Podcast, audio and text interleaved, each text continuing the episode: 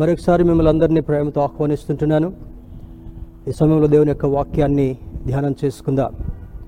ఈనాటి ధ్యానాంశము ఇన్కరప్టబుల్ క్షయము కానిది అనేటటువంటి శీర్షికను ఆధారం చేసుకొని కొద్ది నిమిషాలు దేవుని యొక్క వాక్యాన్ని ధ్యానం చేసుకుందాం. ఇన్కరప్టబుల్ క్షయము కానిది.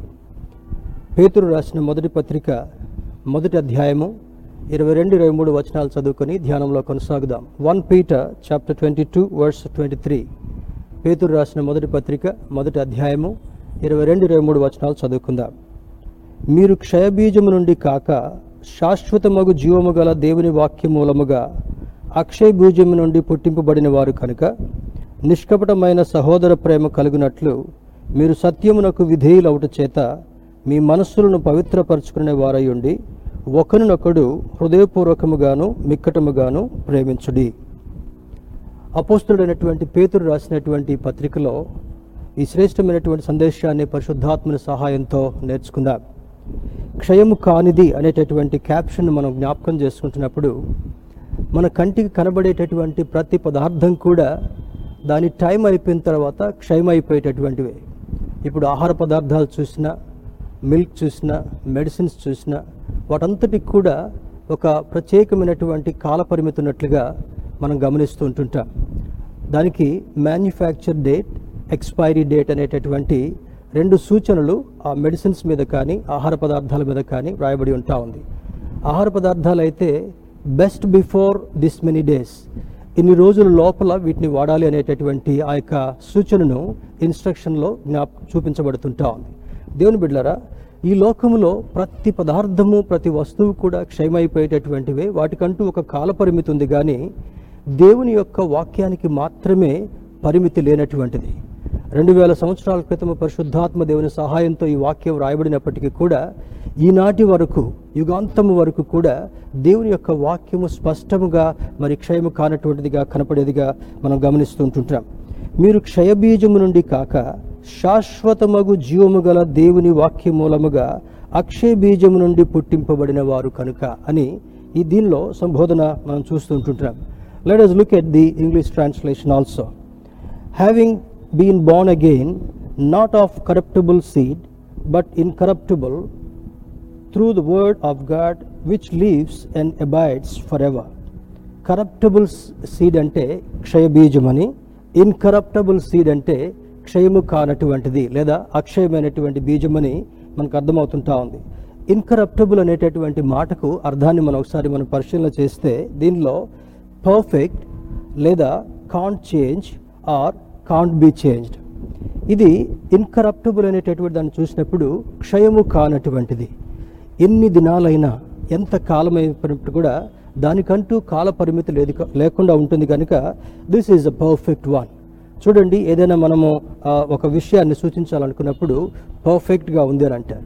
Your dress is perfect your presentation is perfect your appearance is perfect అనేటటువంటి కొన్ని సూచనలు మనము సంబోధిస్తూ ఉంటుంటాం. కానీ దేవుని యొక్క వాక్య విషయంలోనికి వచ్చినప్పటికల్లా ఇది అక్షయ బీజము నుండి పుట్టినటువంటి వారమని లేఖనం మనకు సూచిస్తుంటా ఉంది. రోమిల్కు రాసిన పత్రిక మొదటి అధ్యాయము ఇరవై మూడో వచనాన్ని మనం పరిశీలన చేద్దాం. Book of Romans chapter one words twenty three రోమిల్కు రాసిన పత్రిక మొదటి అధ్యాయము ఇరవై మూడు వచనంలో వారు అక్షయుడగు దేవుని మహిమను క్షయమగు మనుషుల యొక్కయు పక్షుల యొక్కయు చతుస్పాద జంతువుల యొక్కయు పురుగుల యొక్కయు ప్రతిమా స్వరూపముగా మార్చిరి. అంటే మన పితరుల గురించి రాస్తున్నటువంటి సంబోధన ఈనాడు చాలామంది దేవుని యొక్క మహిమను గుర్తెరగినటువంటి వారిని చూసి సంబోధించినటువంటి మాట ఏమనగా వారు అనగా the one who doesn't worship our living God. సజీవుడైనటువంటి దేవుని మరి అక్షయుడైనటువంటి దేవుని యొక్క వాక్యాన్ని మనం ముందుకు తీసుకుని వచ్చినటువంటి దేవుణ్ణి నిత్యము నిరంతరము ఉండేటటువంటి దేవుణ్ణి నిన్న నేడు నిరంతరము ఒకే రీతిగా ఉన్నటువంటి దేవుణ్ణి ఈ వాక్యం ఏమని సంబోధిస్తుందనగా వారు అక్షయుడగు దేవుని మహిమను మన దేవుడు అక్షయుడగు దేవుడు అని వ్రాయబడి ఉంటా ఉంది. ఈ లోకంలో దేవుళ్ళు అనిపించుకునేటటువంటి వారికి వారికి కూడా వారి వారి సమయం అయిపోయిన తర్వాత వారు వారి ప్రాణాలను కోల్పోయి ఈ భూభాగంలో మరి ఆ పాతి పెట్టబడినట్లుగా మనం చూస్తూ ఉంటున్నాం.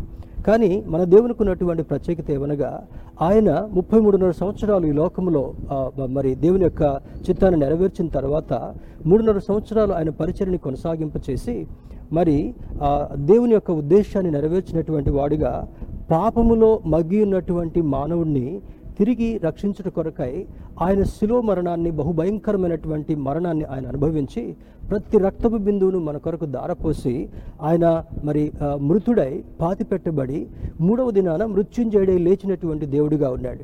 ఆయన ఆ దినం మొదలుకొని ఈనాటి వరకు కూడా సజీవుడైనటువంటి దేవునిగా ఉన్నట్లుగా ఈ లేఖనాలు మనకు బోధిస్తుంటా ఉన్నాయి. అందుకే ఈ రోమ రోమిలకు రాసిన పత్రికలో పౌలు భక్తులు రాస్తున్నటువంటి మాటలు అంటాడు వారు అక్షయుడగు దేవుని మహిమను దేవుడు మన దేవుడు అక్షయుడగు దేవుడు ఆయన మహిమ కూడా అక్షయమైనటువంటిదే. ఆ మహిమ తగ్ తరగనటువంటి మహిమగా ఉన్నాడు. తేజస్ సంబంధమైనటువంటి మహిమను కలిగినటువంటి వాడుగా ఉన్నాడు కనుక ఇక్కడ అంటాడు దానిని క్షయమగు మనుషుల యొక్కయు అంటే they they kept on worshipping different gods and goddesses మహోన్నతుడైనటువంటి దేవునికి రావాల్సినటువంటి మహిమను వారు ఆపాదించకుండా వారి కొరకు దేవుళ్ళను దేవతలను చేసుకున్నట్లుగా మరి హిస్టరీ తెలియజేస్తుంటా ఉంది. అంత మాత్రమే కాకుండా చతుష్పాద మనుషుల యొక్కయు మరి పక్షుల యొక్కయు చతుష్పాద జంతువుల యొక్కయు పురుగుల యొక్కయు ప్రతిమా స్వరూపముగా మార్చిరి. దేవాది దేవుడు తన రూపంలో మానవుని సృష్టించి తన జీవాన్ని మనకిచ్చి తన రక్తాన్ని మన కొరకు చిందింపచేసి పాపము నుండి వేరుగా చేయాలని కోరుకున్నటువంటి దేవుని యొక్క మహిమను వారు మర్చిపోయి ఏం చేశారంట? మరి అక్కడ పౌలు భక్తులు రాస్తున్నటువంటి దానిలో మరి మనుష్యుల యొక్కయు పక్షుల యొక్కయు చతుష్పాద జంతువుల యొక్కయు పురుగుల యొక్కయు ప్రతిమా స్వరూపముగా మార్చిరి. మరి వాళ్ళ వాళ్ళ దేవుళ్ళను దేవతలను వారు చూసినప్పుడు పురుగులను దేవుళ్ళుగా చూశారు. పక్షులను దేవుళ్ళుగా చూశారు. చతుష్పాద జంతువులను కూడా దేవుళ్ళుగా చూశారు.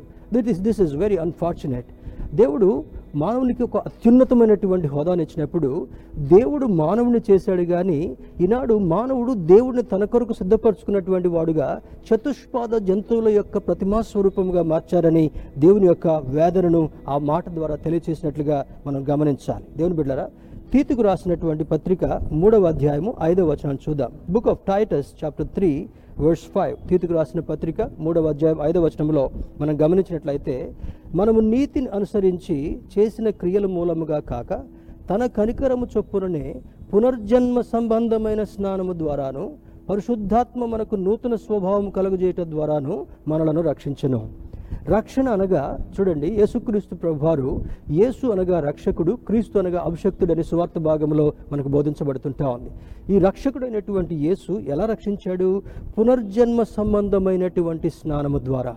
అంటే by accepting him as your saviour by by baptizing in his name ఆయన నామములో రక్షణ పొందినటువంటి అనుభవాన్ని బట్టి ఈ యొక్క పునర్జన్మ స్నానము ద్వారా సంబంధమైన స్నానము ద్వారా అనగా బాప్తిస్మం తీసుకునేటటువంటి వాడు నీటిలో బాప్తిస్మం పొందినటువంటి వాడుగా ఉంటున్నాడు. మరి యేసుక్రీస్తు ప్రభు వారు నికోదేముతో మాట్లాడినటువంటి మాటను గమనించినప్పటికీ కూడా అక్కడ నికోదేమంటాడు ఒకడు నిత్యరాజ్యములో ప్రవేశించుట కొరకు ఏం చేయాలయ్యా? బోధకుడు అని అడిగినప్పుడు ఒకడు నీటి మూలముగాను ఆత్మ మూలముగాను జన్మించితేనే తప్ప పరలోక రాజ్యములో చేరలేడు అని సూచిస్తాడు. దేవుని బిడ్డారా నీటి మూలముగా అనగా ఒక వ్యక్తికి ఉన్నటువంటి మలినాన్ని కడిగి వేయాలంటే నీరు దోహదపడుతుంటా ఉంది. కానీ మనసులో ఉన్నటువంటి మలినాన్ని కడగాలంటే యేసు రక్తము మాత్రమే ప్రతి పాపము నుండి మనల్ని పవిత్రులుగా చేస్తుందని లేఖనం మనకు బోధిస్తుంటా ఉంది. ఆయన రక్తంలో ఉన్నటువంటి గొప్పతనం. అందుకే ప్రకటన గ్రంథంలో భక్తుడు రాస్తూ అంటాడు ఇదిగో గొర్రెపిల్ల రక్తములో వారి యొక్క మలినాన్ని కడుక్కొని మరి తెల్లనిగా తెల్లని వస్త్రములు ధరించినటువంటి వారు అని అంటాడు. రక్తములో ఉతు వాష్ చేసుకున్నటువంటి వారికి రక్తపు గుర్తులు కనబడడం లే కారణం ఏంటి? గొర్రెపిల్ల మరి వదకు తేబడినటువంటి గొర్రె పిల్లవలే యేసుక్రీస్తు ప్రభు వారు తను తాను తగ్గించుకొని మనందరి పాపముల నిమిత్తమై మనందరి శాపముల నిమిత్తమై గొర్రెపిల్లగా వధించబడ్డాడు కనుక ఆయన రక్తము చేత కడుగబడినటువంటి వారముగా మనకున్నటువంటి ప్రతి మలినాన్ని ప్రతి డాగును ప్రతి మచ్చను కూడా శుభ్రపరచుకొని ఆయన ఎదుట నిందారహితులుగా మహిమతో కూడినటువంటి వారుగా నిలబెట్టమే దేవుని యొక్క యేసుక్రీస్తు ప్రభు వారి యొక్క ముఖ్య ఉద్దేశం అయి ఉంటా ఉంది. అంత మాత్రమే కాకుండా పరిశుద్ధాత్మ మనకు నూతన స్వభావము కలుగ చేయటం ద్వారా. పౌలు భక్తుడు కొరింత సంఘానికి రాస్తున్నటువంటి లేఖలో అంటాడు పాతవి గతించను సమస్తమును క్రొత్త వాయనని రాస్తుంటున్నాడు. పాతవి అనగా పాత స్వభావము పాత ఆలోచన పాత పద్ధతులు పాత పాత సంబంధమైనటువంటి ప్రతి క్రియాకార్యాలు కూడా యేసుక్రీస్తు రక్తము చేత కడుగబడినటువంటి ద్వారా అవన్నీ పాతి పెట్టబడినవిగా ఉండడం మాత్రమే కాకుండా నూతన స్వభావాన్ని కలుగు చేయటం ద్వారా మనల్ని రక్షించాడంట. ఎంత అద్భుతమైనటువంటి మాట. భక్తుడు ప్రవక్త రాస్తున్నటువంటి మాటలు అంటాడు మీకున్నటువంటి గడ్డు హృదయాన్ని తీసివేసి కఠినమైనటువంటి హృదయాన్ని తీసివేసి మాంసపు గుండెని నీకు అనుగ్రహించేటటువంటి దేవుడు. అనగా దేవుని అంగీకరించేటటువంటి ప్రేమను వ్యక్తపరిచేటటువంటి క్రీస్తు యొక్క గుణగణాలను వ్యక్తపరిచేటటువంటి అద్భుతమైనటువంటి అనుభవాన్ని దేవుడు మనకు కలుగు చేయాలని లేఖనం మనకు జ్ఞాపకం చేస్తుంటా ఉంది. Our God is an incorruptible God ఈ దేవునికి ఉన్నటువంటి గొప్పతనం ఏంటంటే ఆయన ఒక సందర్భంలో సవాల్ చేస్తాడు నాలో దోషం ఉందని ఎవరు నిరూపించగలరు? అని అంటాడు. దేవుని బిడ్డారా ప్రతి ఒక్క వ్యక్తిలో ఏదో ఒక రక సంబంధమైనటువంటి క్రియాపూర్వకంగానో మాటపూర్వకంగానో ఉద్దేశపూర్వకంగానో దేవుని ఎదుట మలినమైనటువంటి జీవితాలు కలిగి ఉంటున్నప్పటికీ కూడా మనం ఆరాధించేటటువంటి యేసుక్రీస్తు ప్రభు వారి జీవితంలో ఏ విధమైనటువంటి దోషమైనట్లయితే మీరు నిరూపించగలరా అని అంటాడు. ఎంత అద్భుతమైనటువంటి మాట కదా.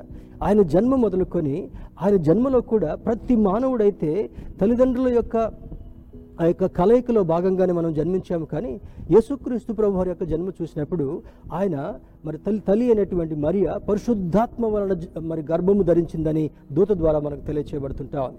ఆయన జన్మ ఇన్కరప్టబుల్ వన్ ఆయన జీవితం ఇన్కరప్టబుల్ వన్ ఆయన యొక్క మరణం కూడా ఇన్కరప్టబుల్ వన్ ఆయన పునరుద్ధానుడే లేచిన తర్వాత ఇన్కరప్టబుల్ పర్సన్గా ఉన్నట్లుగా లేఖనం బోధిస్తుంటా ఉంది. ఆయన జన్మ మొదలుకొని చనిపోయి పాతి పెట్టబడి తిరిగి లేచి దేవుని దగ్గరికి మరి ఆరోహణుడి వెళ్ళేంత వరకు కూడా తన జీవితంలో ఎక్కడ కూడా పాపం అనేటటువంటిది కనబడకుండా ఉన్నట్లుగా ఈ లేఖనాలు మనకు బోధిస్తుంటా ఉన్నాయి. దీనిలో ఉన్నటువంటి మాటను మనం చూసినప్పుడు చూడండి the words of God are the are genes of regeneration with help of the Holy Spirit దేవుని యొక్క మాట పరిశుద్ధాత్మని సహాయం సహాయం ద్వారా మనల్ని మన జీవితాన్ని రీజనరేట్ చేయగలిగినటువంటి అనగా పునర్జీవింప చేయగలిగినటువంటిది తిరిగి జన్మింప చేయగలిగినటువంటిదని ఈ లేఖనం మనకు బోధిస్తుంటా ఉంది. దేవుని బిడ్డారా రీజనరేషన్ అనగా టు బి రీజీన్డ్ దేవుడు అనుగ్రహించేటటువంటి ఆ యొక్క గుణాన్ని మనలో తిరిగి ఉద్భవింప చేయటం వలన పాతవి గతించినటువంటిదిగా నూతన అనుభవంతో నూతన నూతన పరిస్థితులలో దేవుని యొక్క దృష్టిలో మరి మనము మరి ఒక కొత్త జన్మలో కనపడేటటువంటి వాళ్ళం. Parents genes are old nature. మన తల్లిదండ్రులకు ఉన్నటువంటి ఆ జన్యువులను చూసినప్పుడు అవి పాత సంబంధమైనటువంటివిగా ఉన్నప్పటికీ కూడా genes of God God are genes of the word have new nature. ఈ వాక్యంలో ఎప్పుడు కూడా నూతనత్వం కనబడుతుంటాం. ఎప్పుడు కూడా ఒక గొప్ప సంబంధమైనటువంటి పరిస్థితి మనకు ఆపాదించేదిగా ఉన్నట్లుగా లేఖనాలు మనకు బోధిస్తుంటా ఉన్నాయి. దేవుని బిడ్డారా ఈ సీడ్ అనగా ఈ వాక్యంలో మన దేవుని యొక్క వాక్యాన్ని మనం పరిశీలన చేసినప్పుడు లూకాసు వార్తలు అంటాడు విత్తనము దేవుని యొక్క వాక్యము అని అంటాడు. అనగా వాక్యం అనేటటువంటి విత్తనాన్ని మన జీవితంలో విత్తిన తర్వాత మనకున్నటువంటి కరప్టబుల్ నేచర్ అంతా కూడా మనలో ఉన్నటువంటి క్షయమైనటువంటి పరిస్థితి అంతా కూడా తొలగించబడి ఆయన రక్తము ద్వారా కడుగబడినటువంటి వారముగా ఆయన ఆత్మచేత నడిపించబడినటువంటి వారముగా అక్షయ బీజము నుండి పుట్టినటువంటి వారుగా మన జీవితంలో నూతనత్వం కనపడేదిగా ఉంటున్నట్లుగా మనం గమనించాలి. మరి ఆ గ్రౌండ్ ఈజ్ uh, మరి uh, దేనికి సంబోధించినట్టు ఉంటా ఉంది? హార్ట్ విత్తనం అనేటటువంటిది ఏ గ్రౌండ్లో వేయబడుతుందో మంచి నేలను విత్తబడినటువంటి విత్తనము అది మంచిగా మొలకెత్తడం మాత్రమే కాకుండా సారవంతమైనటువంటి పరిస్థితిని అనుభవించి ఒక మంచి ఫలభరితమైనటువంటి జీవితంలోనికి అది రాగలదు అని మనం మనం మనం గమనిస్తూ ఉంటుంటున్నాం. అదేవిధంగా మరి దేవుని యొక్క వాక్యం మంచిగా మనకు విత్తబడినప్పుడు అది హృదయంలో నాటబడినటువంటిదిగా తర్వాత మరి గ్రోత్ అండ్ ఫ్రూట్ ఏ విధముగా మరి పరిశుద్ధాత్మని సహాయం చేత వాక్యానుభవం చేత జాగ్రత్త కలిగినటువంటిదిగా మరి మన జీవితంలో ఫలించేటటువంటి అనుభవాన్ని కలిగించగలదని ఈ లేఖనం మనకు బోధిస్తుంటా ఉంది. దేవుని బిడ్డారా మరి ఒక మరి ఒక మాటను చూద్దాం. అపోసిన పౌలు తెస్లోనికలకు రాసిన మొదటి పత్రిక వన్ తెస్లోనియన్స్ తెస్లోనికలకు రాసిన మొదటి పత్రిక ఐదవ అధ్యాయం ఇరవై మూడవ వచనాన్ని చూద్దాం. One Thessalonians chapter five verse twenty three. తెస్లోనికలకు రాసిన మొదటి పత్రిక ఐదవ అధ్యాయం ఇరవై మూడవ వచనాన్ని చూద్దాం. సమాధానకర్తయగు దేవుడే మిమ్మను సంపూర్ణముగా పరిశుద్ధపరచునుగాక. మీ ఆత్మయు జీవమును శరీరమును మన ప్రభువైన యేసుక్రీస్తు రాకడయందు నిందారహితముగాను సంపూర్ణముగాను ఉన్నట్లు కాపాడబడునుగాక. ఒక అద్భుతమైనటువంటి మాటను పౌలు భక్తుడు తెస్లోనికా సంఘానికి రాస్తున్నట్లుగా మనం గమనించగలం. దేవుని బిడ్డారా ఇక్కడ ఏమంటున్నాడు చూడండి. సమాధానకర్తయగు దేవుడే మిమ్మల్ని సంపూర్ణముగా పరిశుద్ధపరచునుగాక. మన దేవుని యొక్క వాక్యం ద్వారా పరిశుద్ధాత్మని యొక్క సహాయం ద్వారా మనం మనం ఏ విధంగా చేయబడుతుంటున్నాం? సంపూర్ణంగా పరిశుద్ధపరచబడేటటువంటి అనుభవం. నేను అప్పుడప్పుడు దేవుని యొక్క వాక్యాన్ని బోధించినప్పుడు మూడు ప్రత్యే ప్రత్యే ప్రత్యేకతలు మీకు జ్ఞాపకం చేస్తాను. మొదటిది పరి పరిశుభ్రత. పరిశుభ్రత అనగా క్లెన్లీనెస్ మరి పరిశుభ్రత తర్వాత పవిత్రత అంటే హోలీనెస్ పరిశుద్ధత అనేటటువంటిది మన మన హృదయానికి సంబంధించినదిగా ఉంటా ఉంది. పవిత్రత అనేటటువంటిది ఆత్మకు జీవానికి సంబంధించిందిగా ఉంటా ఉంది.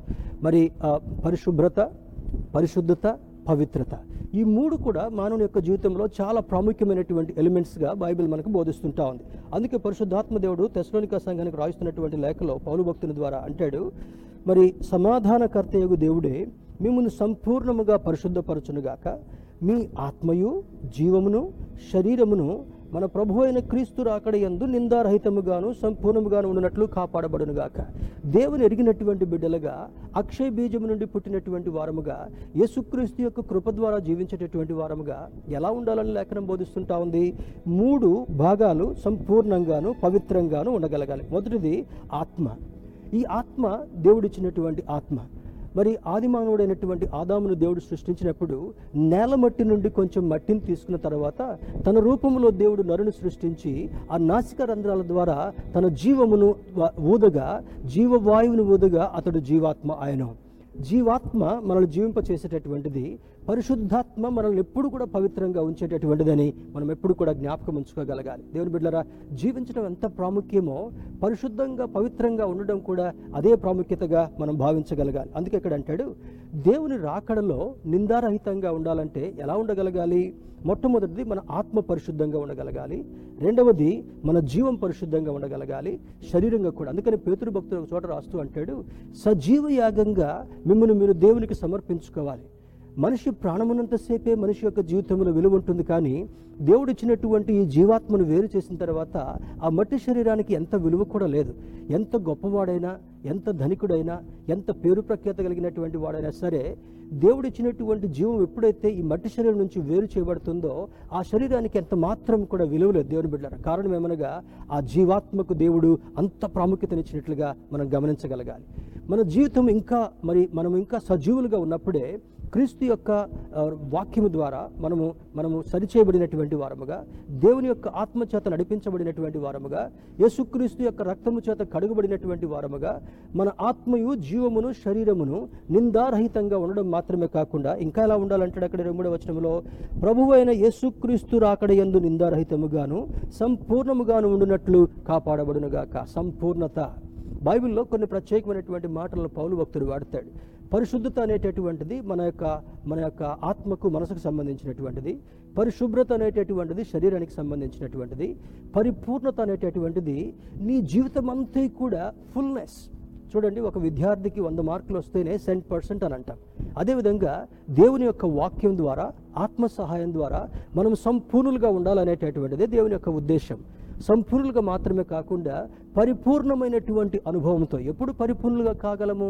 దేవుని యొక్క ఆత్మ మన మన జీవితంలో క్రియ జరిగిస్తున్నప్పుడు ఆ క్రియ ద్వారా ఫలభరితమైనటువంటి జీవితాన్ని జీవిస్తున్నప్పుడు ఈ ఫలభరితమైనటువంటి జీవితము మనల్ని సంపూర్ణులుగాను పరిపూర్ణులుగాను చేస్తుంది. అదే గల్తీ పత్రికలు అంటాడు శరీర కార్యాలు స్పష్టమై ఉన్నవి అని అంటాడు. ఐదో ఐదవ అధ్యాయం పంతొమ్మిది నుంచి చూసినప్పుడు పద్నాలుగు రకాల శరీర కార్యాలు మనకు అక్కడ చూపించి తర్వాత కింది వచనానికి వచ్చినప్పుడల్లా అయితే ఆత్మఫలం ఏమనగా తొమ్మిది ఆత్మఫలాలు చూపిస్తుంటున్నాడు. ఈ మానవులుగా జీవించేటటువంటి వారికి శరీర కార్యాలు శరీర క్రియలు అపవాది చేత మరి ప్రోత్సహించబడినటువంటి అనుభవంలో దేవునికి విరోధమైనటువంటి జీవితానికి మనం కలిగించవచ్చేమో కానీ దేవుని యొక్క బిడ్డలుగా వాక్యానుభవమును కలిగినటువంటి వారుగా మరి వాక్యం అనేటటువంటి అక్షయ బీజము నుండి పుట్టింపబడినటువంటి వారముగా ఉన్నాం. కనుక దేవుని యొక్క వాక్యాన్ని వినడం మాత్రమే కాకుండా గ్రహించి మన జీవితము రూపాంతరం చెందినటువంటి జీవితముగా ఉంది. కనుక పరిశుద్ధులుగా పరిపూర్ణులుగా సంపూర్ణులుగా ఉండడం మాత్రమే కాకుండా ఆత్మ ద్వారా అనుగ్రహించబడేటటువంటి ఫలాలను మనము కలిగినటువంటి వారముగా ఆ ఫలాలను ఇతరులకు పంచేటటువంటి వారుగా ఉండాలని లేఖనం మనకు బోధిస్తుంటా ఉంది. దేవుని బిడ్డారా లూకాసు వార్త ఎనిమిది అధ్యాయం నలభై రెండవ వచనాన్ని చూద్దాం. Turn with me to Gospel of Luke chapter eight verse forty two లూకాసు వార్త ఎనిమిదవ అధ్యాయము నలభై రెండవ వచనాన్ని చూద్దాం. ఎనిమిదవ అధ్యాయం నలభై రెండవ వచనం. ఇక్కడ భక్తుడు రాస్తూ అంటాడు eight forty two Luke chapter eight sorry verse twelve లూకాసు వార్త ఎనిమిదవ అధ్యాయం పన్నెండవ వచనం. త్రోవ పక్క పడు నుండి వారు వారు వినువారు కానీ నమ్మి రక్షణ పొందకుండానట్లు అపవాది వచ్చి వారి హృదయంలో నుండి వాక్యం ఎత్తుకొని పోవును. ఇక్కడ ఈ ఉపమానంలో మూడు ప్రత్యేకతలు గమనిస్తుంటున్నాడు. మరి విత్తనము దేవుని యొక్క వాక్యమని పదకొండవ వచనం చివరి భాగంలో తెలియజేస్తాడు. దేవుని యొక్క వాక్యము అపోస్తుల ద్వారా ఆనాడు విత్తబడింది. ఆ తర్వాత ఈనాడు సేవకుల ద్వారా మందిరాల్లో సమాజంలో దేవుని యొక్క వాక్యం విత్తబడుతుంటా ఉంది. ఈ విత్తబడినటువంటి దేవుని యొక్క వాక్యము ఈ ఉపమానంలో ఎవరిని జ్ఞాపకం చేస్తాడు? మూడు నాలుగు భాగాలుగా చూస్తుంటున్నాడు. చూడండి అది ఐదో వచనాన్ని చూద్దాం. విత్తువాడు తన విత్తనములు విత్తుటకు బయలుదేరను. అతడు విత్తుచుండగా కొన్ని విత్తనములు త్రోవ పక్కన పడి తొక్కబడెను. కనుక ఆకాశ పక్షులు వాటిని మింగివేసను. That was the one first category second category మరికొన్ని రా రాతి నేలను పడి మొలిచి చెమ్మలేనందున ఎండిపోయెను.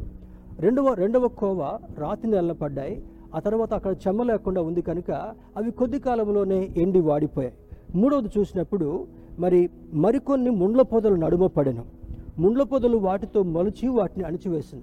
ముండ్ల పొదలో మూడవ కేటగిరీగా పడినటువంటి విత్తనాలు మొలకెత్తటం అయితే మొలకెత్తేవి కానీ ఆ ముండ్ల పొదలు అణిచివేయటం వల్ల అవి అభివృద్ధిలోనికి రాలేక అవి అణిచివేయబడినట్టుగా చూస్తున్నాం. దాన్ని భక్తుడు ఏమని రాస్తాడంటే మీ ఐహిక విచారములు. ఏంటి ఐహిక విచారములు? ఏమి తిందుమా? ఏమి త్రాగుదుమా? ఏమి ధరించుకుందుమా అనేటటువంటి లోక సంబంధమైనటువంటి ఐహిక విచారాలు కలిగినందువల్ల ఆ మూడవ కావుకు చెందినటువంటి ఆ భాగము ముండ్ల పొదల చేత అణిచివేయబడినందున ఆ మొక్కలు సరిగా ఫలించలేకపోయాయి. చివరిగా అంటాడు ఎనిమిదవ వచనంలో మరికొన్ని మంచి నేలను పడెను అవి మొలచి నూరంతలుగా ఫలించెను. ఈ మాటలు పలుకుచు వినుటకు చెవులు గలవాడు వినుగా కాని బిగ్గరగా చెప్పినావు. దేవుని బిడ్డారా ఆ నాలుగవ కోవకు చెందినటువంటి ఆ విత్తనాలు చూసినప్పుడు మంచి నెలన పడినటువంటి విత్తనాలు అవి చక్కగా మొలిశాయి. అవి చక్కని ఫలితమైనటువంటి ఫలితాన్ని ఇచ్చేటటువంటి వాటిగా పెరిగాయి. అవి ఆశీర్వాదకరంగా ఉన్నాయని లేఖనంలో జ్ఞాపకం చేస్తుంటున్నాడు. అందుకే పన్నెండవ వచనకు వచ్చినప్పటికల్లా త్రోవ పక్క నుండి వారు there is there is a peculiar category ఆ త్రోవ పక్క నుండి వారు వారు వింటారు కానీ తర్వాత నమ్మి రక్షణ పొందుకున్నట్లు అపవాది వచ్చి మరి వారి హృదయములో నుండి వాక్యమును ఎత్తుకొని పోవును. దెర్ ఇస్ అ డేంజర్ దేవుని బిడ్డరా చాలామంది వాక్యాన్ని విన్నట్టే వింటారు కానీ ఆ వాక్యాన్ని పెడచెవిని పెట్టేటటువంటి వారుగా ఉంటారు. వాక్యాన్ని హృదయంలో భద్రం చేసుకోకపోయేటటువంటి వారు ఉంటారు. వాక్యాన్ని త్వరగా విడిచిపెట్టేటటువంటి వారు ఉంటారు. భ్రష్టులుగా ఉండేటటువంటి వారు ఉంటారు. అందుకే అటువంటి అటువంటి వారు కాకుండా మంచి నేలన పడినటువంటి విత్తనాన్ని పోలినటువంటి వారుగా ఉండాలని ఈ లేఖనం మనకు బోధిస్తుంటా ఉంది.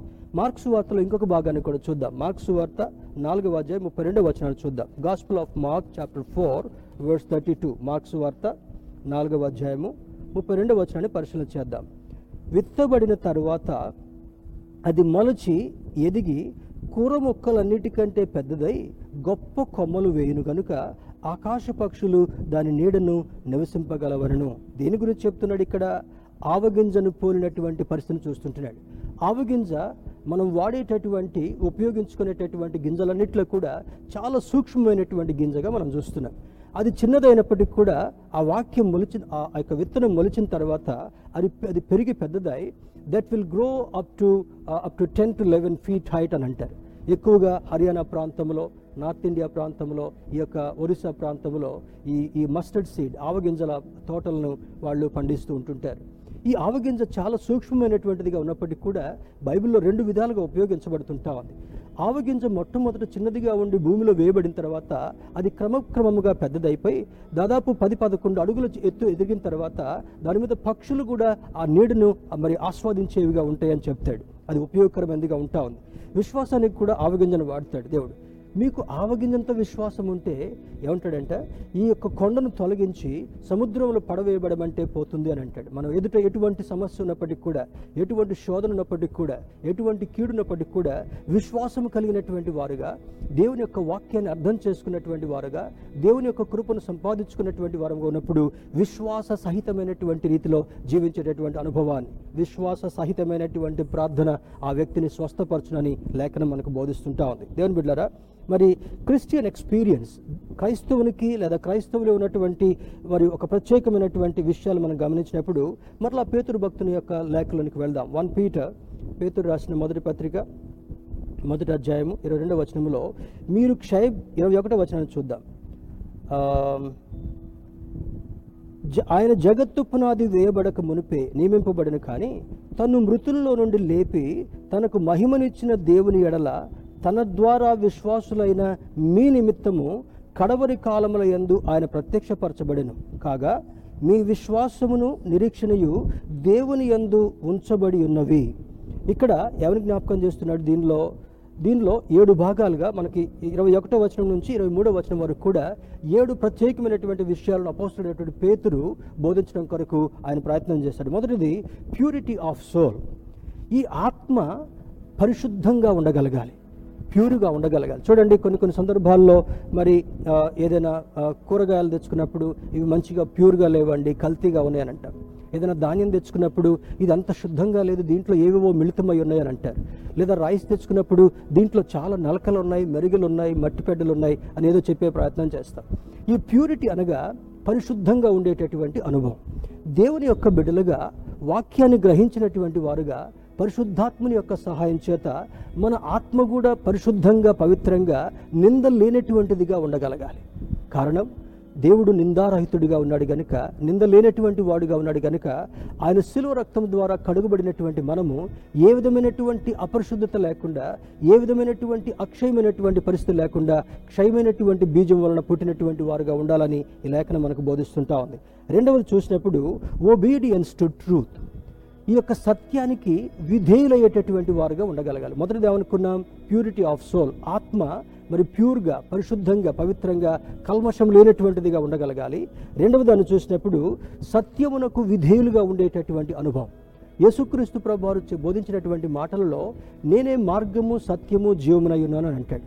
సత్యవర్తనుడైనటువంటి దేవుడు ఆ సత్యవాక్యాన్ని మనకి ఇచ్చాడు గనుక ఎలా ఉండగలగాలి? మరి ఒబీడియన్స్ టు ట్రూత్ ఈ సత్యమునకు విధేయులుగా ఉండేటటువంటి అనుభవం. చాలామంది సత్యానికి లోబడరు. అసత్యానికే జై కొట్టేటటువంటి వారు చాలామంది ఉంటారు. కారణం ఏమనగా అపవాది తన యుక్తి చేత దేవుని యొక్క వాక్యాన్ని అంగీకరించకుండా అపరి అపవిత్రమైనటువంటి క్రియలకు కార్యాలకు గురి చేసినటువంటి వాడుగా ఉంటాడు కనుక దేవుని యొక్క వాక్యం బోధించేదేమనగా సత్యమునకు విధేయులుగా ఉండేటటువంటి రెండవ ప్రాముఖ్యమైనటువంటి గుణాన్ని కలిగి ఉండాలని ఈ లేఖనం మనకు బోధిస్తుంటా ఉంది. మూడవది మనం చూసినప్పుడు yieldedness to the Holy Spirit పరిశుద్ధాత్ముని వైపు మరి ప్రోత్సాహపరచబడేటటువంటి వారుగా ఉండగలగాలి.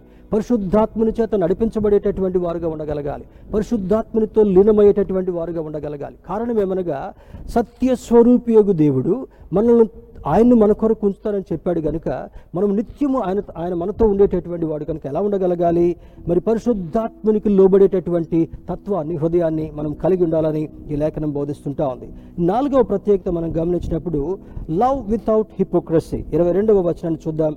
పేతురు రాసిన మొదటి పత్రిక మొదటి అధ్యాయం ఇరవై రెండవ వచనంలో మరి మీరు క్షయబీజము నుండి కాక శాశ్వతమగు జీవము గల దేవుని వాక్య మూలముగా అక్షయ బీజము నుండి పుట్టింపబడిన వారు గనుక నిష్కపటమైన సహోదర ప్రేమ కలుగునట్లు లవ్ వితౌట్ హిపోక్రసీ అంటే వేషధారణ లేనటువంటి ప్రేమను మనం కలిగి మరి కలిగి ఉండగలగాలి. ఈ లోకంలో ఉన్నటువంటి ప్రేమ వన్ సైడెడ్ లవ్గా కనబడుతుంటా ఉంది. లేదా స్వనీతితో ఉన్నటువంటి ప్రేమగా కనబడుతుంది కానీ మన ప్రభు అయినటువంటి యేసుక్రీస్తు మన ఎడల వ్యక్తపరిచినటువంటిది అగాపే లవ్ అనగా నిష్కల్మషమైనటువంటి ప్రేమ ఏమీ కోరనటువంటి ప్రేమ దంభము లేనటువంటి ప్రేమ. నిష్ప్రయోజనముగా ఉండగలిగినట్టు మరి నిష్ప్రయోజనముగా ఉండక మనకు ప్రయోజనాన్ని ఇచ్చేటటువంటి ప్రేమగా ఉంది కనుక అద్భుతమైనటువంటి మాటను కొరింతలకు రాసిన మొదటి పత్రిక పదమూడవ అధ్యాయంలో చక్కని మాటలను ప్రేమ గురించి రాస్తాడు. ప్రేమ అన్నిటికంటే ప్రాముఖ్యమైంది అంటాడు ఈ ప్రేమ లోక సంబంధమైనదిగా కాకుండా దేవుడు అనుగ్రహించేటటువంటి ప్రేమగా అది నిష్కల్మషమైనటువంటి ప్రేమగా స్వనీతి లేనటువంటి ప్రేమగా ఉండాలని వేషధారణ లేనటువంటి ప్రేమగా ఉండాలని లేఖనం మనకు బోధిస్తుంటా ఉంది. దేవుని బిడ్డరా మరి యొక్క పద్ధ పరిస్థితిని మనం చూసినప్పుడు లవ్ విత్ ఫర్వెన్సీ అంటే నీవు ప్రేమించడము ప్రగాఢమైనటువంటి రీతిలో దేవుని యొక్క ప్రేమను కలిగినటువంటి వారుగా ప్రేమించేటటువంటి వారుగా ఉండగలగాలి.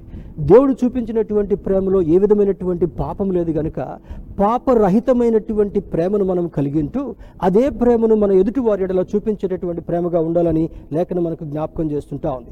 ఆరవది ప్యూరిటీ ఆఫ్ హార్ట్. హృదయములో పరిశుద్ధత పవిత్రతను కలిగి ఉండగలగాలి.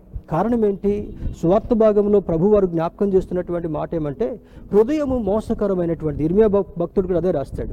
హృదయము మోసకరమైనటువంటిది ఘోరమైనటువంటిది యాది కలదు. దాన్ని గ్రహించేటటువంటి వాడెవడని ప్రవక్త బోధించగా మార్క్స్ వార్త ఏడవ అధ్యాయం ఒకటవ వచనంలో హృదయము లోపల నుండి అనగా మరి భయంకరమైనటువంటి కృత్యాలు కార్యాలు బయటకు వస్తాయని సువార్త భాగంలో బోధించబడుతుంటుంది అందుకే యేసుక్రీస్తు ప్రభు వారు ఏమంటాడు? నా కుమారుడా నీ హృదయాన్ని నాకు ఇవ్వు అని అంటాడు. దేవుడు మన దగ్గర కోరేది మరి మన నిలువు దోపిడిని కాదు మనకున్నటువంటి ఆ యొక్క కేశాలను కాదు హెయిర్ని కాదు మన దగ్గర ఉన్నటువంటి ఆభరణాలు కాదు ఆయన కోరేది. ఆయన నీ నుండి నా నుండి కోరేది మురికి హృదయాన్ని దేవునికి సమర్పించినప్పుడు తన రక్తముతో కడిగి శుద్ధి చేసి మరి అపరిశుద్ధత అనేటటువంటిది మన హృదయంలో లేకుండా పరిశుద్ధమైనటువంటి వాగా జీవించేటటువంటి జీవిత శైలిని దేవుడు అనుగ్రహిస్తానంటున్నాడు కనుక ఈ పాపపు హృదయాన్ని మరణ హృదయాన్ని దేవుని దగ్గరికి తీసుకొచ్చి ఆయన పాదాల దగ్గర పెట్టిన తర్వాత ఆయన ప్రాధేయపడిన తర్వాత ఆయన రక్తముతో కడిగి శుద్ధి చేసి ఆయన వాక్యముతో ఉదక స్నానం చేయించి పరిశుద్ధాత్మని యొక్క శక్తి చేత నింపి నడిపించేటటువంటి వాడు మనం ఆరాధించేటటువంటి దేవుడని ఈ వాక్యం మనకు బోధిస్తుంటా ఉంది. ఏడవది new birth by the word దేవుని యొక్క వాక్యము చేత క్రొత్త జన్మ కలిగినటువంటి వారుగా ఇదే మాటను యోహాను సువార్తలో నికోదేమితో దేవుడు మాట్లాడతాడు. ఒకడు క్రొత్తగా జన్మించితేనే కానీ దానికి నికోదేమికి అర్థం కాల? అయ్యా ముసలివాడైనటువంటి మనుషుడు మరల తల్లి గర్భములో ఏ విధంగా ప్రవేశించగలడు అని ఒక ఒక అయోగ్యమైనటువంటి అవివేకమైనటువంటి మాటను వ్యక్తపరుస్తాడు. అందుకు దేవుడు యేసుక్రీస్తు ప్రభు వారు ఏమంటాడంటే ఒకడు నీటి మూలముగాను ఆత్మ మూలముగాను జన్మిస్తేనే తప్ప పరలోక రాజ్యము వారిది అని అంటాడు. దేవుని బిడ్డరా నీటి మూలంగా ఆత్మ మూలంగా జన్మించేటటువంటి వారుగా మనం ఉండగలగాలి.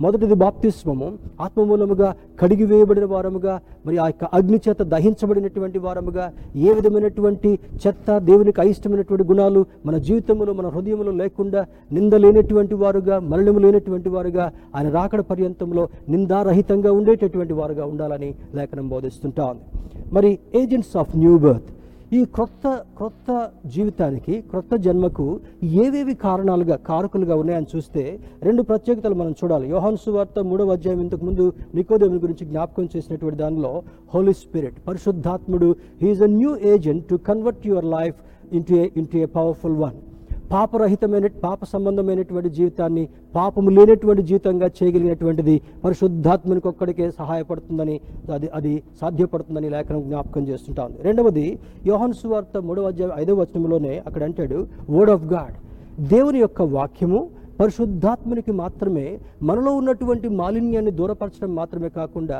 మనల్ని పరిశుద్ధులుగా చేయగలిగినటువంటి అద్భుతమైనటువంటి శక్తిని దేవుని యొక్క వాక్యములో పరిశుద్ధాత్మలో దేవుడు ఉంచినట్లుగా మనకు అర్థమవుతుంటా ఉంది. చివరిగా కొన్ని మాటలు చెప్పుకొని మనం మనం ముగించుకుందాం.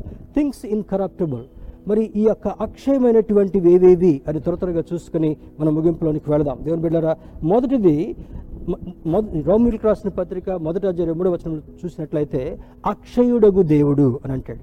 Our God himself is an incorruptible one లోకములో ఎంతమంది దేవుళ్ళను దేవతలను చూసినప్పటికీ కూడా వారిలో ఏదో ఒక రకమైనటువంటి అపరిశుద్ధత ఏదో ఒక రకమైనటువంటి మాలిన్యం కనబడొచ్చేమో కానీ మనం ఆరాధించేటటువంటి క్రీస్తు ప్రభు వారి జీవితము అది నిష్కళంకమైనటువంటిది క్షయము కానటువంటిదని ఈ లేఖనం రోమిల్కి రాసిన పత్రిక మొదటి అధ్యాయము ఇరవై మూడవ వచనంలో బోధించబడుతుంటా ఉంది. రెండవది అవర్ ఫ్యూచర్ క్రౌన్ కొరింతలకు రాసిన మొదటి పత్రిక తొమ్మిదవ అధ్యాయం ఇరవై ఐదవ వచనంలో దేవుడు నీకు అనుగ్రహించేటటువంటిది మరి మరి మలినము లేనటువంటిది గొప్ప కిరీటాన్ని చూడండి మనం చూద్దాం. One Corinthians chapter nine verse twenty five. కొరింతలకు రాసిన మొదటి పత్రిక తొమ్మిదవ అధ్యాయము ఇరవై ఐదు వచ్చిన చూస్తే మరియు పందెమందు పోరాడు ప్రతివాడు అన్ని విషయములందు మితముగా ఉండును. వారు క్షయమగు కిరీటమును పొందుటకును మనమైతే అక్షయమగు కిరీటమును పొందుటకును మితముగా ఉన్నాము. పందెములో పోరాడేటటువంటి వాడికి అక్కడ గెలిచిన దాన్ని బట్టి కిరీటం ఇస్తారు. తర్వాత మరలా ఎవడు గెలుస్తాడో ఈ కిరీటం తీసి వాడికి ఇవ్వబడుతుంటా ఉంది. ఇప్పుడు క్రికెట్ కప్స్ చూసినా లేకపోతే పందెంలో బ్యూటీ పేజెంట్ చూసినా ఏది చూసినా కూడా గెలిచినటువంటి వారికి కిరీటం ఇస్తారు. దాన్ని తిరిగి తీసి ఒక మ్యూజియంలోనో ఒక షోకేస్లోనో పెడతారు. మరలా కాంపిటీషన్లో ఎవరైతే గెలుస్తారో అదే కిరీటాన్ని తీసి వాళ్ళకి పొదగబడుతుంటా ఉంది. వీళ్ళైతే అక్షయమగిటేటువంటి కిరీటానికి పోరాడుతున్నారు కానీ మనం దేనికి పోరాడుతుంటున్నాం? అక్షయమగు కిరీటాన్ని దేవుడు మనకి ఇవ్వాలనుకున్నాడు. స్తోత్రం చెప్దాం. లూయ మన దేవుడు అక్షయమగు కిరీటమును పొందుటకు మనం మితముగా ఉన్నామని లేఖనంలో జ్ఞాపకం మొదటిది మన దేవుడు అక్షయుడగు దేవుడు. రెండవది దేవుడు మనకు అనుగ్రహించేటటువంటిది అక్షయమగు కిరీటము అని అంటాడు. మూడవది మనం చూసినప్పుడు యోహాన్ రాసిన మొదటి పత్రిక మూడవ అధ్యాయం రెండవ వచనం చూద్దాం. One John one John chapter three verse two. యోహన్ రాసిన మొదటి పత్రిక మూడవ అధ్యాయం రెండవ వచనం మనం గమనించినప్పుడు ప్రియులారా ఇప్పుడు మనము దేవుని పిల్లలమై ఉన్నాము. మనం ఇక ఏమవుదుమో అది ఇంకా ప్రత్యక్షపరచబడలేదు కానీ ఆయనలో ప్ర ఆయన ఆయన ప్రత్యక్షమైనప్పుడు ఆయన ఉన్నట్లుగానే ఆయనను చూతుము గనుక ఆయనను పోలి ఉందమని ఎరుగుదము. ఆయనను పోలి ఉందమని మనం ఎరుగుదము. అయితే అవర్ గ్లోరిఫైడ్ బాడీ మహిమ శరీరాన్ని. ఈ లోకంలో జీవించినంత కాలము ఈ యొక్క బాహ్య సంబంధమైనటువంటి శరీర సంబంధమైనటువంటి వారుగా మనం జీవిస్తాం. కానీ దేవుడు మనల్ని పిలిచిన తర్వాత ఎలా ఉంటామంట? అక్షయమైనటువంటి కిరీటాన్ని మనం పొందుకొని మహిమ శరీరంతో దేవుని దగ్గర ప్రత్యక్షమైనటువంటి వారుగా ఉంటామని మరి యోహన్ రాసిన మూడో పత్రిక మరియు కొరింతలకు రాసిన మొదటి పత్రిక పదిహేనో అధ్యాయంలో పౌలు భక్తులు రాస్తున్నటువంటి మాట. తర్వాత మరి అవర్ ఇన్హెరిటెన్స్ కొరింతలకు రాసిన మొదటి పత్రిక కొరింతలకు రాసిన మొదటి పత్రిక పదిహేనవ అధ్యాయము పదిహేనవ అధ్యాయము మూడవ వచనం చూద్దాం. One Corinthians chapter fifteen verse three. నాకు ఇవ్వబడిన ఉపదేశమును మొదట మీకు అప్పగించి తిని అదేమనగా లేఖనముల ప్రకారము క్రీస్తు మన పాపముల నిమిత్తము మృతి పొందెను సమాధి చేయబడిను లేఖనముల ప్రకారము మూడవ దినమున లేపబడిను. దేవుని బిడ్డరా మరి వా నాకు ఇవ్వబడిన ఉపదేశం ప్రకార ఉపదేశమును మొదట మీకు అప్పగించి తిని అవర్ గ్లోరిఫైడ్ బాడీ దేవుని యొక్క వాక్యము మనల్ని కన్విక్ట్ చేసి రూపాంతరము పొందేటటువంటి అనుభవాన్ని ఇచ్చిందని పౌలు భక్తుడు జ్ఞాపకం చేస్తుంటున్నాడు. చివరి పేతురు రాసిన మొదటి పత్రిక మొదటి అజరు మూడు వచనంలో అక్షయమగు దేవుని యొక్క వాక్యం అంటాడు. శాశ్వత మగు జీవము గల దేవుని వాక్య మూలముగా అక్షయ బీజము నుండి పుట్టింపబడిన వారు గనుక నిష్కపటమైన సహోదర ప్రేమ కలిగినట్లు మీరు సత్యమునకు విధేయులవట చేత మీ మనసులను పవిత్రపరచుకునే వారై ఉండి ఒకరినొకడు హృదయపూర్వకముగాను మిక్కటముగాను ప్రేమించుడి. దేవుని బిడ్డరా ఈ సాయంకాల వేళ క్షయము కానటువంటి దాని గురించి మనం నేర్చుకున్నాం ఉదయకాల సమయంలో మరి క్షయము కానటువంటిది దేవుని యొక్క వాక్యము క్షయము కానటువంటిది మరి ఈ యొక్క దే పరిశుద్ధాత్మని యొక్క శక్తి క్షయము కానటువంటిది దేవుడు దేవుడు అనుగ్రహించేటటువంటి మహిమ శరీరము మహిమ కిరీటమని లేఖనం బోధిస్తుంది కనుక దేవుని సన్నిధానంలో చేరినటువంటి మనము ఆత్మతో సత్యంతో ఆరాధించడం మాత్రమే కాకుండా ఆయన వాక్యము చేత శుభ్రం చేయబడినటువంటి వారముగా ఆయన రక్తం చేత కడుగబడినటువంటి వారముగా ఆయన రాకడలో నిందారహితంగా ఉండేటటువంటి వారుగా జీవించాలని ఈ లేఖనం బోధిస్తుంది కనుక let us live incorruptible person క్షయము కానటువంటి వారుగా జీవిద్దాం. ఒకవేళ మనలో ఏదైనా క్షయమైనటువంటిది లోక సంబంధమైనట్లయితే ఈ వాక్యము ద్వారా తన యొక్క రక్తము ద్వారా కడుక్కొని పరిశుద్ధులుగాను పవిత్రులుగాను సంపూర్ణులుగాను జీవించే ప్రయత్నం చేద్దాం. అతి కృప ధన్యత దేవుడు మనకు కలుగు చేయనుగాక. ఆమెన్.